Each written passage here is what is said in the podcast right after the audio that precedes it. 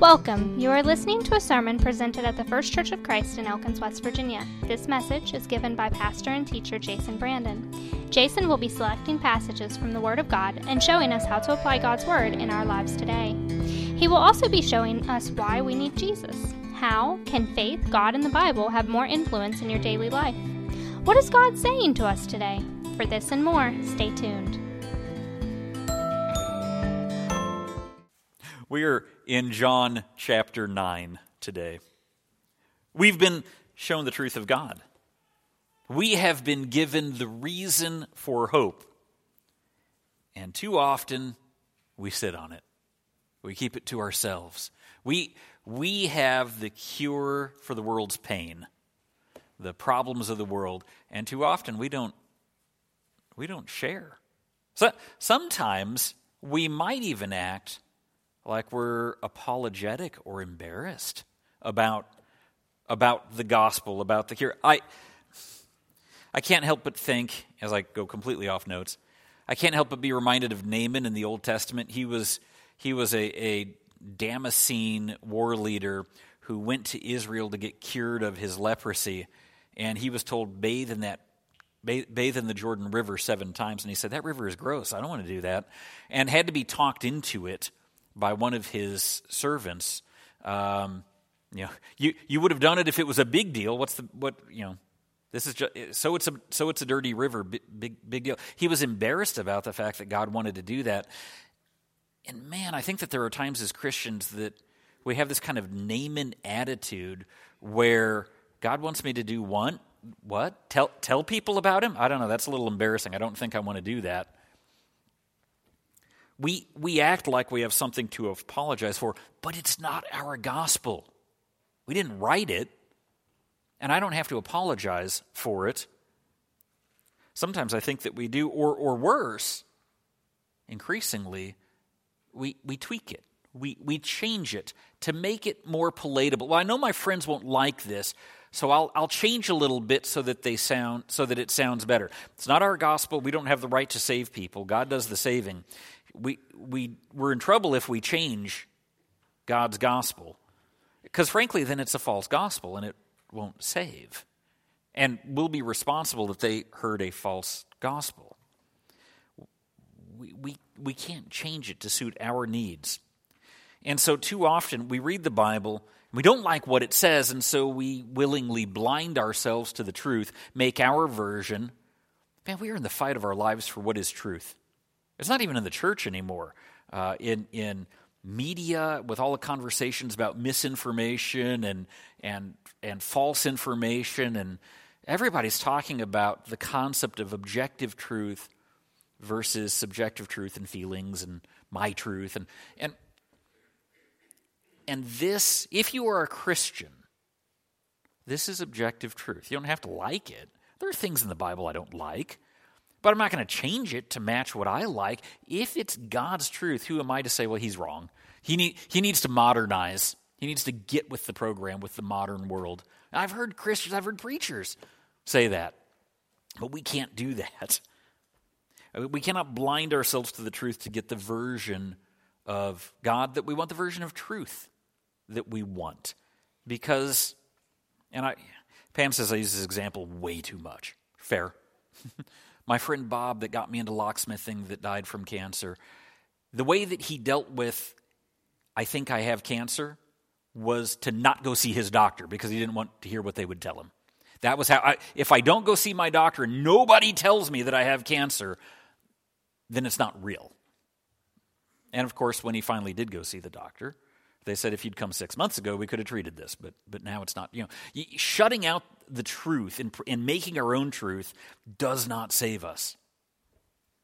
We cannot blind ourselves to the truth. So, what should we be seeing? What is the real gospel like? John chapter 9, verse 1.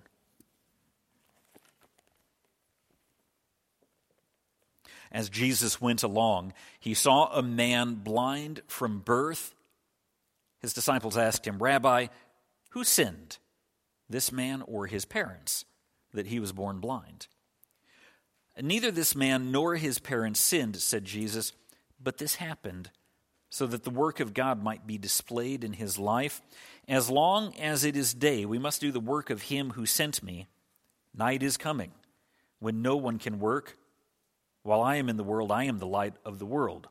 But having said this, he spit on the ground, made some mud with the saliva, and put it on the man's eyes. Go, he told him, wash in the pool of Siloam. This word means sent. And so the man went and washed and came home seeing.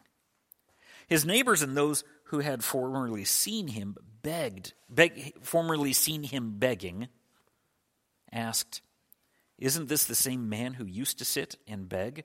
Some claimed that he was. Others said, No, he only looks like him. But he himself insisted, I am the man.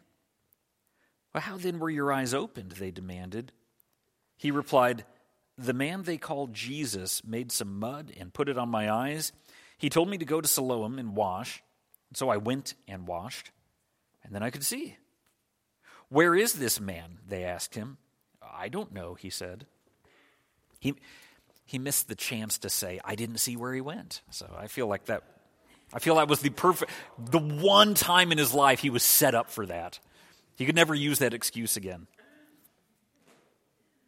You know, it's a tough question that the apostles ask Jesus which is honestly less about sin and more about the nature of God Himself. Does God cause suffering? Does He sit around in heaven and wait with it? The far, you remember the Far Side comics? They had the great comic with God sitting in front of a computer with a button that said smite.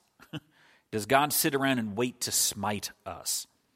The apostles and the Pharisees were a lot. I, their mind their their mindset was very similar to Job who lived ages before Job's friends I should say who believed that God you know this karmic idea that when you do good God rewards you and when you do bad God punishes you. Um, parent, parents don't do do that. By punish I, I specifically mean do bad things. Parents don't do that. First off, I'm not always good about rewarding my kid when she does good because I don't want her to become spoiled. I don't, I don't bribe her to do her homework, um, although she's upset about this. that was a conversation last week. Um, like, likewise, uh, when she does something wrong, sometimes it's just the chance to say, "Don't do that again." I have to punish her every time she does something wrong if she can if she knows that she did something wrong and can learn from it. I don't know that we always need to like do something harsh to her. Um, and I don't think God works that way either. In fact, I'm pretty sure I know that God doesn't work that way because there's a lot of bad people out there that they keep waiting for God to punish, and they seem to be prospering. King David complains about that as well. I don't think that God just always sits and that when you do good, you're rewarded. When you do bad, you're punished. That's the that's this karmic mindset that like Hinduism got into and Zoroastrianism, but it's not biblical. It's not Christian. So how do we deal with this? Um, how do we reconcile that God is in control, but bad things happen to good people, good things happen to bad people? This man was born blind disabled. He was there. There are all sorts of people around the world that are that just struggle and are born with conditions. It's not fair. If we have a loving God, why doesn't He deal with that? Well, so one thing we have to recognize is that suffering does not equal evil. Um, they're not. Uh, uh, suffering is unpleasant. It's terrible. But it's not the same thing as evil. If it was evil, then why would God tell Christians throughout the New Testament, you're going to suffer for being a Christian? We look at Jesus, Peter, Paul, all the, all the apostles, and they suffered for doing the right thing. And God didn't prevent that. If anything, He kind of warns us in other books of the Bible this will happen. Keep up the good fight. This will, in fact, I would argue the more you share the gospel, the braver you are in bringing Jesus to a world that is lost, the more you will suffer. Satan is the prince of this world. He hates losing citizens. Every time that we tell people about Jesus, every time they, they turn from their sin and come to repentance, Satan loses another victory. He hates that. He's going to attack us. I, suffering is going to come. So, suffering is not equivalent of evil. Now, is suffering caused by evil people? Some, sometimes. Sometimes there are terrible people out there that will do bad things to you. And in that sense, yes, that's, that's evil on their part, but that doesn't mean you did something evil. I think I hope we get. I'm sure that we get that. Um, 1 Peter chapter four, verse twelve. Peter tells us, Dear friends, do not be surprised at the painful trial you are suffering, as though something strange were happening to you, but rejoice that you participate in the sufferings of Christ, so that you may be overjoyed when his glory is revealed. If you are insulted because of the name of Christ, you're blessed. For the Spirit of glory and of God rests on you.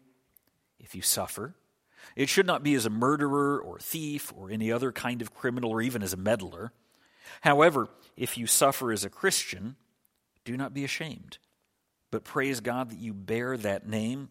For it is time for judgment to begin with the family of God. And if it begins with us, what will the outcome be for those who do not obey the gospel of God. And if it's hard for the righteous to be saved, what will become of the ungodly and the sinner? So then, those who suffer according to God's will should commit themselves to their faithful Creator and continue to do good. That's just part of the Bible. Suffering is just part of following God. It's not an evil thing. I don't like it. I'm not going to pretend that, that it's wonderful and that I can't wait for more. Uh, but it does, it doesn't mean that bad things only happen to bad people. Um, Christ himself suffered. He was, not, he was obviously not evil. So we recognize that suffering and evil are not necessarily the same thing. And, and, and then the follow up to this, to, to address the problem of suffering, assumes that in chapter 9 that we've read the previous chapters chapters 1 through 8 of, the, of John. John writes his book in a certain order. He's telling a, a narrative that I don't, I don't mean narrative like it's made up. I just mean that he chose what order to put things in. John ends his book with there was a whole lot more that I could say, but there's not enough room. John chose things that weren't in Matthew, Mark, and Luke. There was a different emphasis on his book in what he chooses to put into his gospel as opposed to what he chooses to leave out. He's telling us something.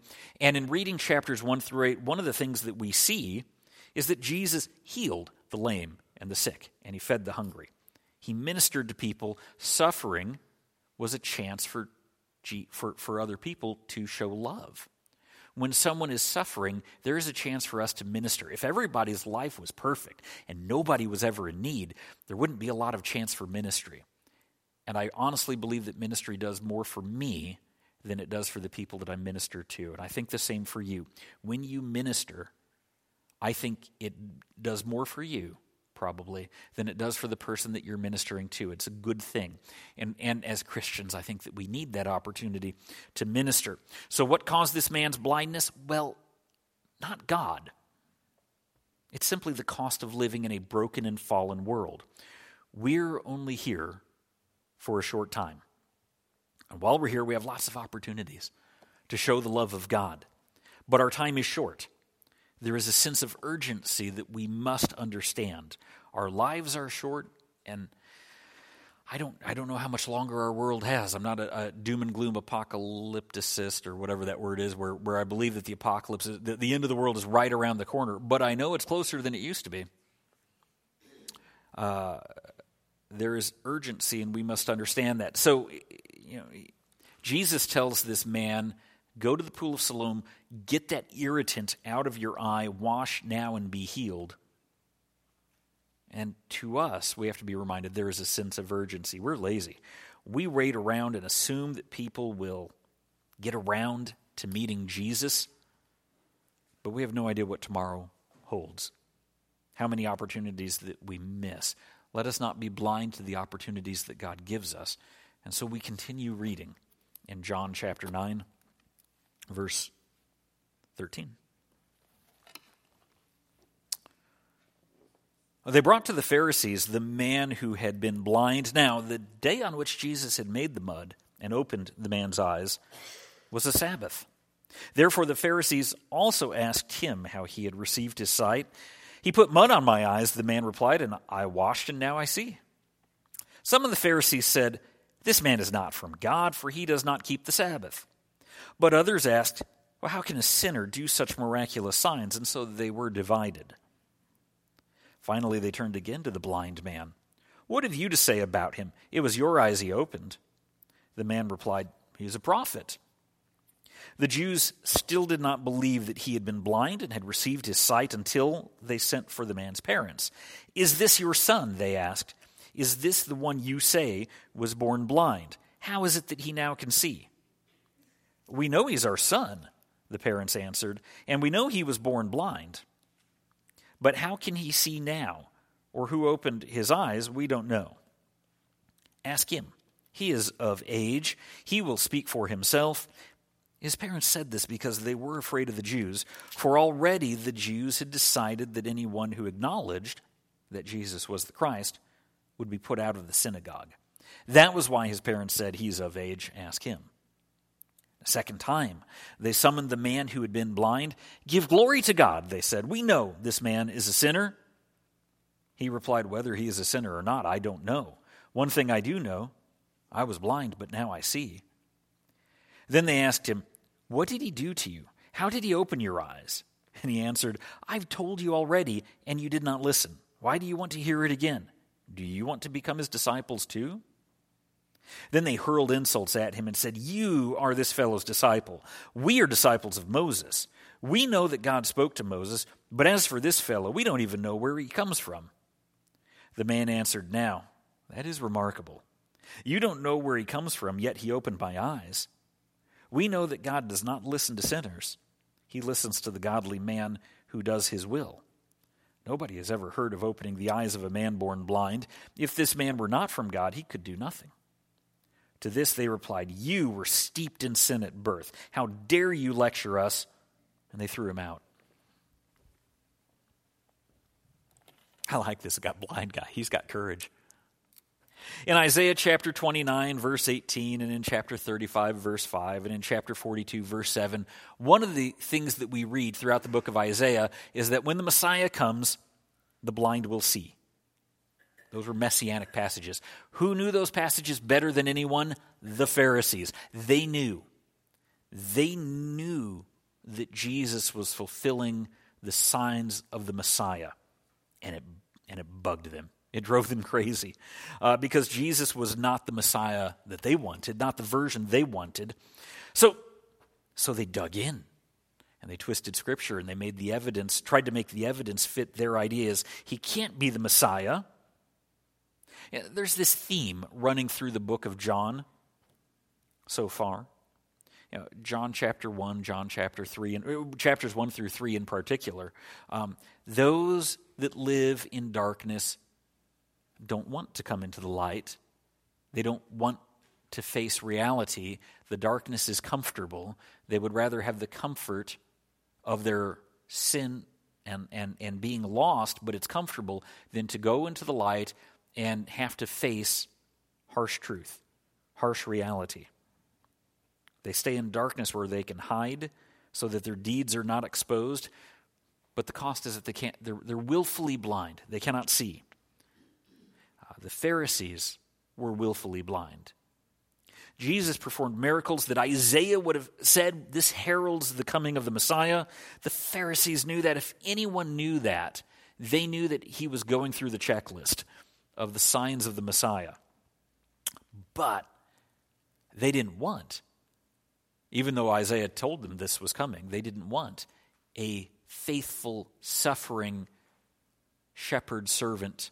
They wanted a warrior who would defeat Rome, someone who would restore Israel to a political greatness.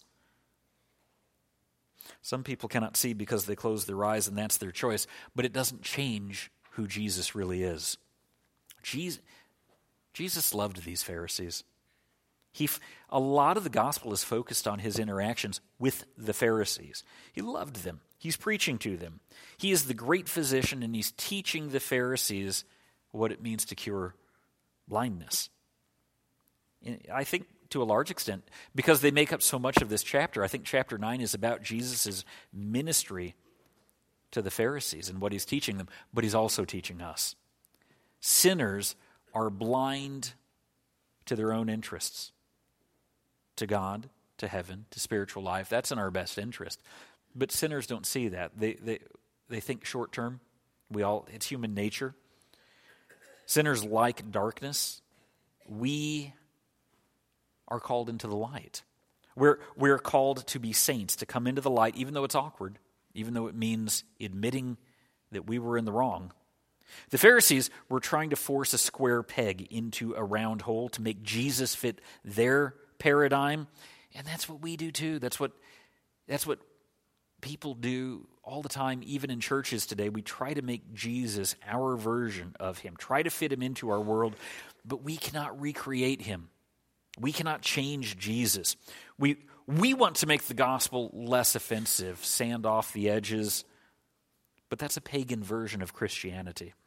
Uh, convert, turning God from a relationship with a real, I'll say person, but we know that I don't mean person like a human, right?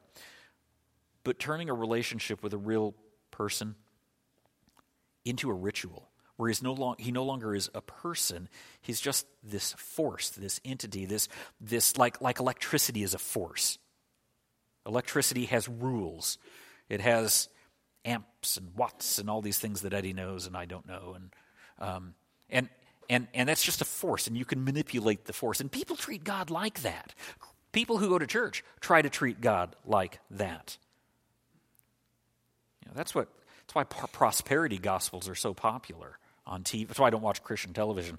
Too much of it's prosperity, and too much is if you do this, and they use the phrase "sow your seed" a lot. You send an X amount of money to our to our TV station, your prayers will be answered, and if they're not, that's because you did something wrong, and it's a ritual. But that's not the true relationship with God. Christ does not promise that suffering will go away.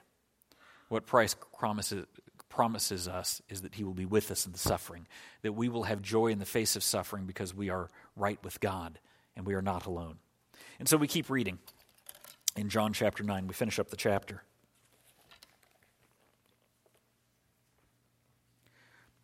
Jesus heard that they had thrown him out. And when he found him, he said, Do you believe in the Son of Man? Well, who is he, sir? The man asked. Tell me so that I may believe in him. Jesus said, You have now seen him. In fact, he is the one speaking with you. Then the man said, Lord, I believe, and he worshiped him. Jesus said, For judgment I have come into this world so that the blind will see, and those who see will become blind. Some Pharisees who were with him heard him say this and asked, What are we blind to? Jesus said, If you were blind, you would not be guilty of sin. But now that you claim you can see, your guilt remains. I, I have to, the question that has just bugged me. When Jesus runs into him again, does he recognize Jesus?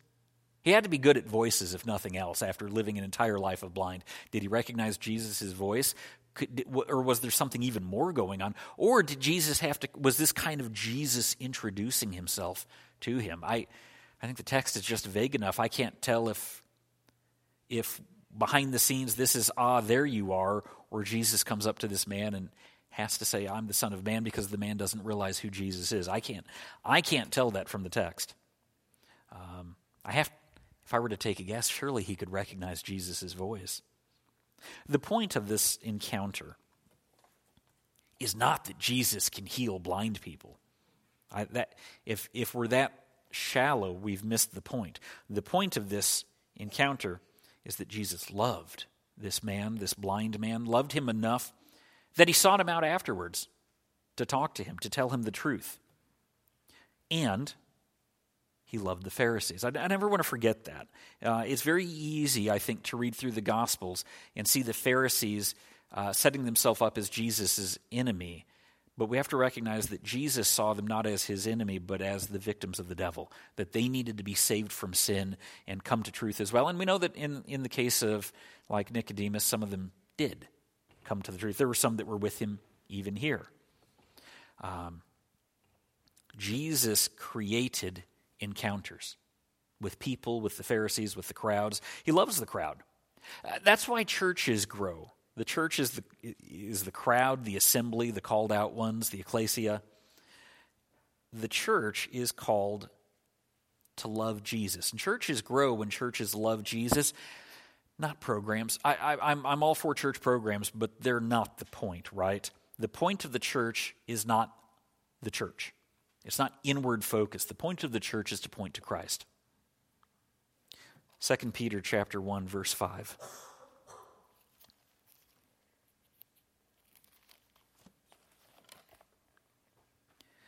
Peter says, For this very reason, make every effort to add to your faith goodness, and to goodness, knowledge, and to knowledge, self control, and to self control, perseverance, and to perseverance, godliness, and to godliness, brotherly kindness, and to brotherly kindness, love.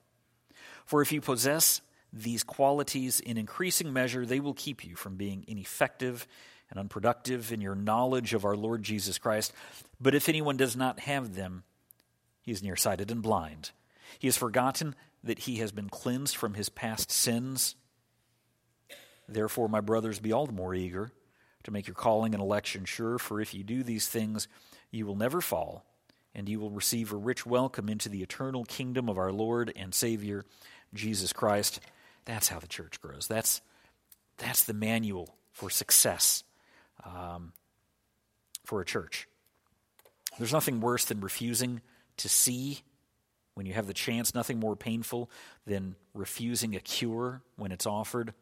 So, one of my preacher buddy friends back in Illinois, we had we went to college together. We both ended up preaching in Southern Illinois. His name is Greg. Uh, certainly one of the one of my one of the better friends I've had in my life. Greg Greg went into preaching from having been a farmer. Um, and more than anything, he was mostly into he was mostly a pig farmer, but he did some crops on the side. Um, and Greg was sharing that that and generations of farmers. And when Greg was younger uh, and hadn't got into pig farming yet and was still doing uh, more crop farming, he had this discussion with his dad, his his granddad. So his granddad was old fashioned and didn't use much in the way of fertilizer. These new what what at the time were these new fertilizers. And Greg had to have that conversation and, and, and had to show him the results and said, Look, I'm getting 70 bushels an acre, and you're not getting anywhere near that. And his granddad had to say, Man, I hate that you're right. I hate seeing that. But I also hate not making as much money. And I think I'll have to make that shift, even if I don't like it, because it's clearly more effective. Because it would be stupid to say, oh, you're just making that up, or oh, your fields are clearly not doing as good as mine, when the evidence was there. Whether whether Greg's granddad liked it or not is not the issue, right? Truth is not based upon what we like, it's just based upon the evidence. Um, one of my favorite preachers ever, um, who uh, sadly just passed away, I think last year, Ben Merold, um, was was one of the most successful preachers I, I know. Wise, just just incredibly wise. Um, Ben said, I'm not always right. He said, people think, oh, I'm, I, he said, sometimes I get it wrong. He said, the church that he was at at one point was, had this plan, had this ministry they were going to do. And Ben said, I didn't like it. I didn't think it was going to work. They went over my head. They did it. We gained 300 people in the church. He preached at a church of thousands. He said, I, I was wrong. He said, I'm glad that we didn't go with what I liked, what I wanted. Uh, because he said it's it's not about me. The elders made a decision and they decided the preacher wasn't going to be right, and he said it hurts my ego a little bit, but they were correct. There is a cure to blindness, but we're not talking about the uh, lack of, of our our eyes seeing things. Um, what we're talking about is sin. Grace is the cure, and and like that dust that irritates us the Holy Spirit convicts us. Um, gets the Holy Spirit tells us get rid of the sin. Um, too many would rather get rid of the Holy Spirit, get rid of the irritation. Rather, they would rather not see. But Jesus came to rescue us from darkness. We can see again if if we want to, because it's a choice. That man didn't have to go wash in the pool; he could have stayed blind. Um, That there is a cost. There's always a cost. That one thing, that man was a beggar. He lost the ability to beg. He, lo- he lost that. Uh, I, I would think that he felt that that was worth it, but now he's going to have to get a real job.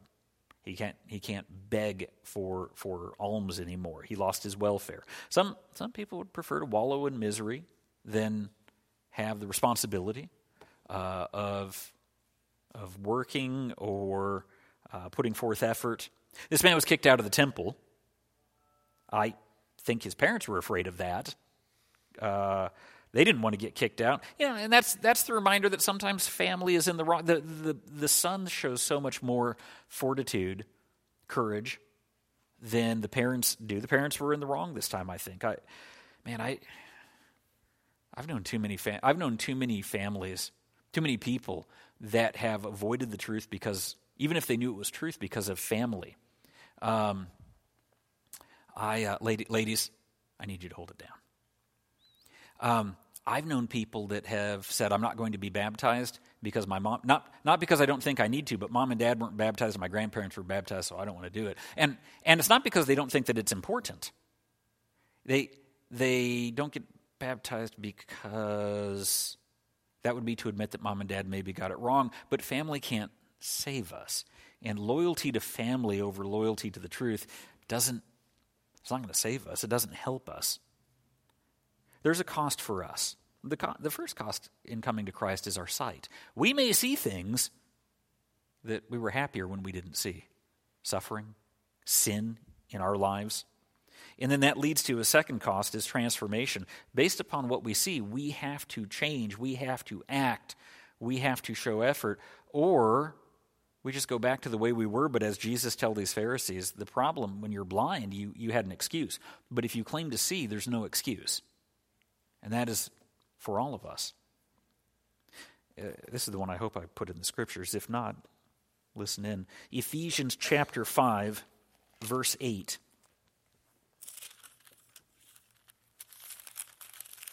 Did I get this one in? I did, this is the one I probably, this is the one I missed. I didn't have my wife helping me out. For you were once darkness, but now you are light in the Lord. Live as children of light. For the fruit of light consists in all goodness, righteousness, and truth. And find out what pleases the Lord. Have nothing to do with the fruitless deeds of darkness, but rather expose them. For it is shameful even to mention what the disobedient do in secret, but everything exposed by the light becomes visible. For it is light that makes everything visible. This is why it is said, Wake up, O sleeper, rise from the dead, and Christ will shine on you. Be very careful then how you live, not as unwise, but as wise, making the most of every opportunity, because the days are evil. We cannot claim to see and then act as if we don't. We must be held accountable. Why does Jesus offer us this cure to our blindness? Because he loves us. Our hymn of invitation today is hymn number 714. The, the unschooled blind man has better reasoning than the Pharisees. And, and so I want to come back to this family thing for just a second. Um, Isaiah chapter 51, verse 7. Through the prophet, God said, Hear me, you who know what is right, you people who have my law in your hearts. Do not fear the reproach of men or be terrified by their insults. And we skip ahead to verse 12. I, even I, am he who comforts you. Who are you that you fear mortal men? The sons of men who are but grass, that you forget the Lord your Maker, who stretch out the heavens and laid the foundations of the earth, that you live in constant terror every day because of the wrath of the oppressor who is bent on destruction. For where is the wrath of the oppressor? the blind man's parents first answered honestly, but they didn't like the reaction they got, and so they kind of started to backtrack. First they answered honestly, then they answered evasively, and then they just passed the buck on to their son. But if we have an encounter with God, then we don't have to fear man. Um, so then we, we compare the parents to the son, the blind man. You know, how did he open your eyes? He's got four responses. He's a man called Jesus. He's a prophet. He is a man of God he is the Son of God. Uh, the, the spiritual journey of this blind man is incredible. And I think very, very indicative of, of all of us, or what it's meant to be. Light. Light that causes one man to see can blind another. Jesus is the light. Are we walking by his light, or are we unable to see in, in, in his brilliance? Thank you for listening. You can contact us at our website, firstchurchofchristelkins.com, where you can also find out more. Have a nice week.